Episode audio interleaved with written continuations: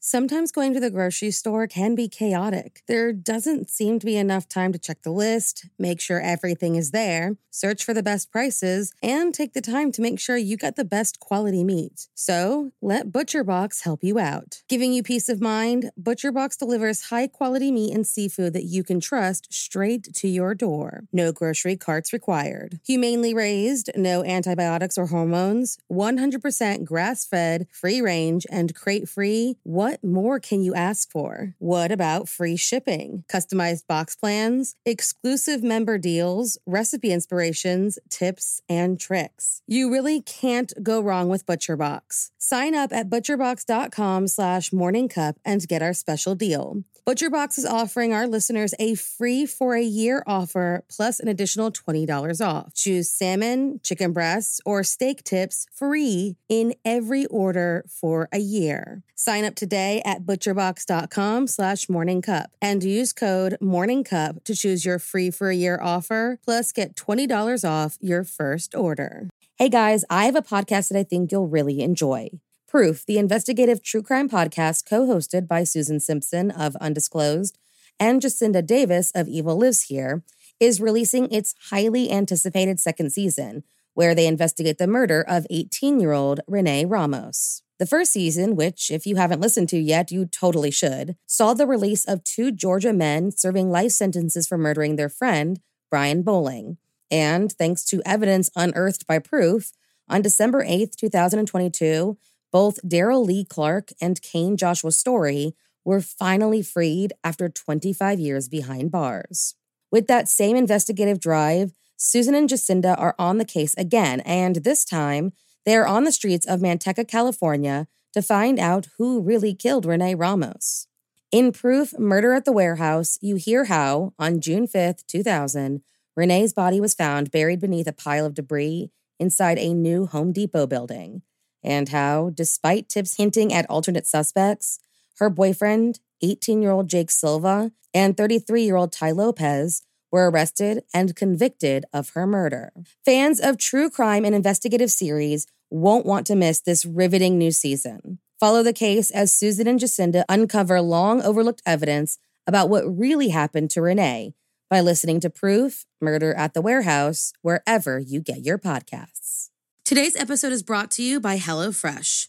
With the holidays coming up and the end of the year approaching, things are getting a bit busy and a bit stressful. So, why not take a few major things off your plate, like meal planning and grocery shopping? HelloFresh cuts out the stress of planning out your menu and delivers easy to follow and delicious recipes right to your door, which means you can enjoy cooking and get dinner in about 30 minutes or less. HelloFresh offers over 23 recipes each week, featuring a range of flavors, cuisines, and ingredients for you to choose from. Choose from low calorie, carb smart, vegetarian, or pescatarian menus, or family friendly, like we did. And get every single recipe packed with fresh produce sourced directly from farmers that is all pre portioned for your convenience. That way you can cut down on grocery bills and food waste. My husband cooked up the chicken over garlic parmesan spaghetti this week, and it was so good that not only did I go back for seconds, but so did our son, which, if you know kids, is pretty high praise. HelloFresh now owns Green Chef, which you guys know I've talked about and raved about before. My new favorite thing is to switch between the two and make a perfectly curated menu that my family loves. Now you can get a discount from both. Go to HelloFresh.com slash morningcup10 and use the code morningcup10 for 10 free meals, including free shipping. That's HelloFresh.com slash morningcup10.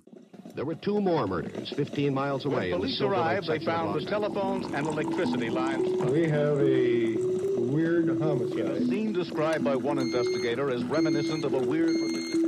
Morning. Cup of murder. There are some cases that start off a ripple effect that no one can anticipate. On March 2nd, 2008, a young boy lost his life.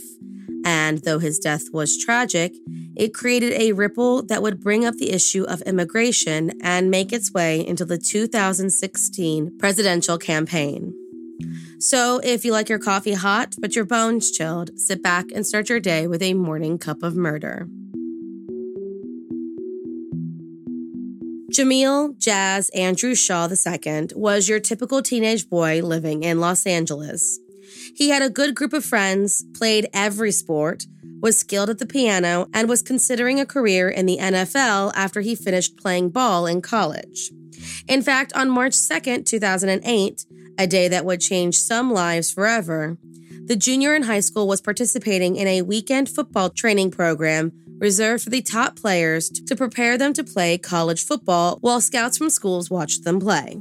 After he finished playing for the day, the 17 year old football player walked from the bus stop in Arlington Heights on his way home when he noticed his dad's name on his caller ID.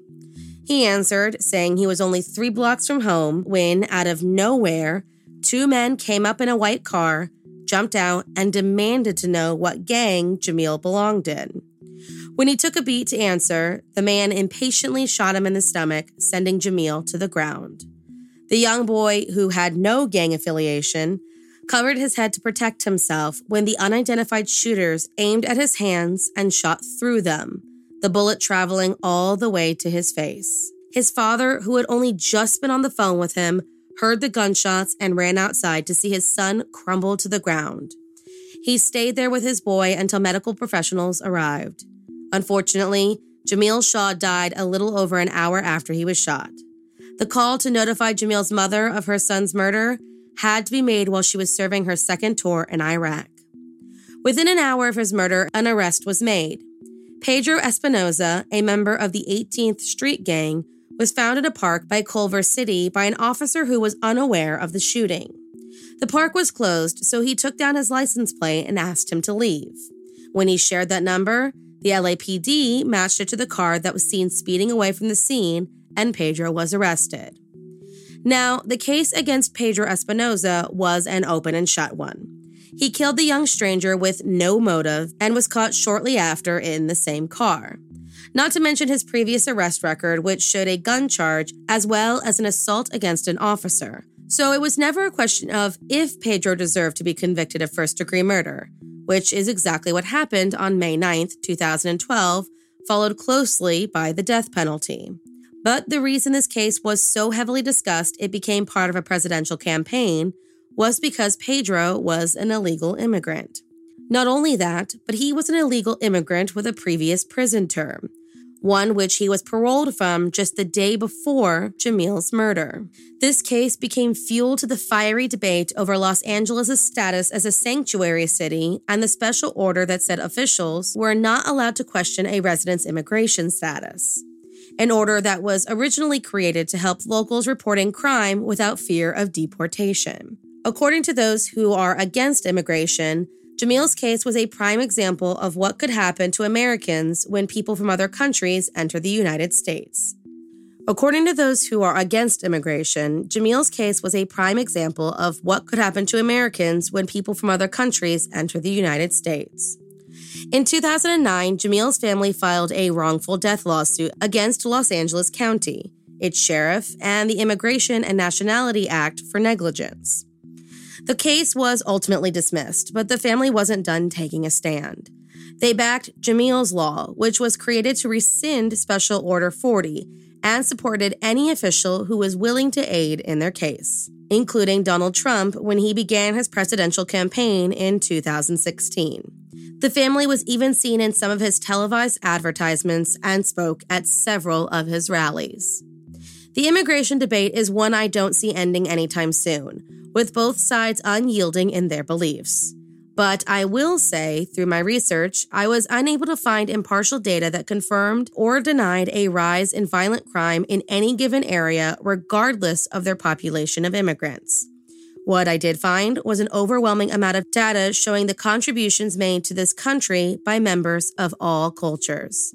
Immigration, regardless of the channel, has always been a cornerstone of this country, going back far beyond its founding.